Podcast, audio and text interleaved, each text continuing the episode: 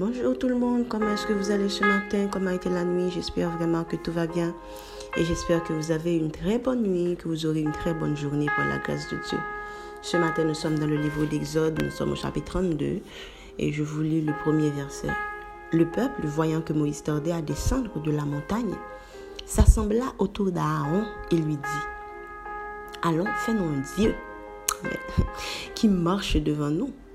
Car ce Moïse, cet homme qui nous a fait sortir du pays d'Égypte, nous ne savons pas ce qu'il est devenu. » Alors ce matin, guys, je suis venue vous dire que l'exemple parfait, c'est Jésus.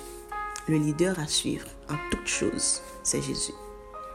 Ça qui passe là, matin, c'est peuple Israël là, alors qui dans le désert, avec Moïse comme leader, et qu'il a sorti d'Égypte, puis aller Canaan. Et puis, Dieu avait appelé Moïse au sommet de la montagne pour lui donner les ordonnances concernant le peuple, comment il devait se comporter, et cetera. Le peuple en est gardé pendant quelque temps. Il n'y a pas de Moïse. Et j'ai l'impression que, même personnellement, il n'y a pas de connexion avec bon Dieu. Tout ça, il doit connaître de bon Dieu. C'est toujours Moïse pour qu'il dise. Donc, il y a un noir parfait. Ils ne savent même pas comment rencontrer Dieu à l'époque parce que tout leur venait de Moïse. Et puis, il y a deux jours après Moïse, il a commencé à dire à Aaron, pas de problème. Moïse n'est plus, alors Dieu non plus. Fais un bon Dieu pour nous.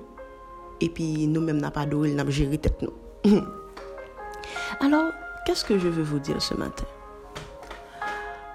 Et vous savez, peu importe Jean bon Dieu, tu as utilisé un homme de Dieu pour bénir, pour utiliser. Ne commets jamais l'erreur de voir l'homme et non pas Dieu qui utilise cet homme.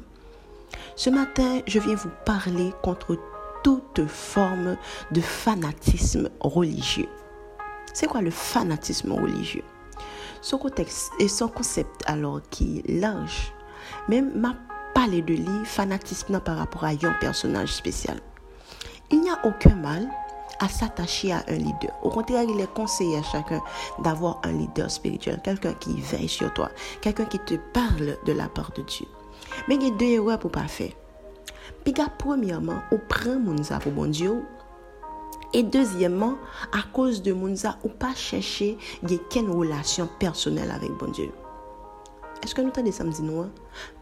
Le fait c'est que, il y a des gens, bon Dieu, tellement utilisé bien, j'admets, de monde qui a tellement de charisme parce que le Saint-Esprit utilise des gens, mais aussi parfois il y a le, le, le, le, disons, l'instrument que le Seigneur utilise avec tes talents, avec une foule que la personne te parle de la part de Dieu. C'est extraordinaire, mais peu importe, il faut toujours mettre l'homme à sa place et le Saint-Esprit à sa place. De deux, peu importe le père ou le conseil spirituel que tu as, il faut toujours entretenir ta propre relation avec le Saint-Esprit. Pourquoi? Parce qu'un homme peut faillir, un homme peut pécher, un homme peut se tromper. Mais celui qui ne se trompe jamais, c'est le Saint-Esprit de Dieu. Alors, il ne faut jamais dire que dès que ce pasteur ne prêche pas, je ne viendrai pas au culte. Dès que cette sœur ne dirige pas, donc ce ne sera pas bon. Le fait, c'est que d'avance, vous dites ça. Et voyez-vous, une fois que vous dites ça, vous êtes déconnecté et vous insultez le Saint-Esprit. Peut-être que nous ne va pas aller jusqu'à faire un Dieu étranger, mais dans votre tête, cette personne, c'est votre Dieu, entre guillemets.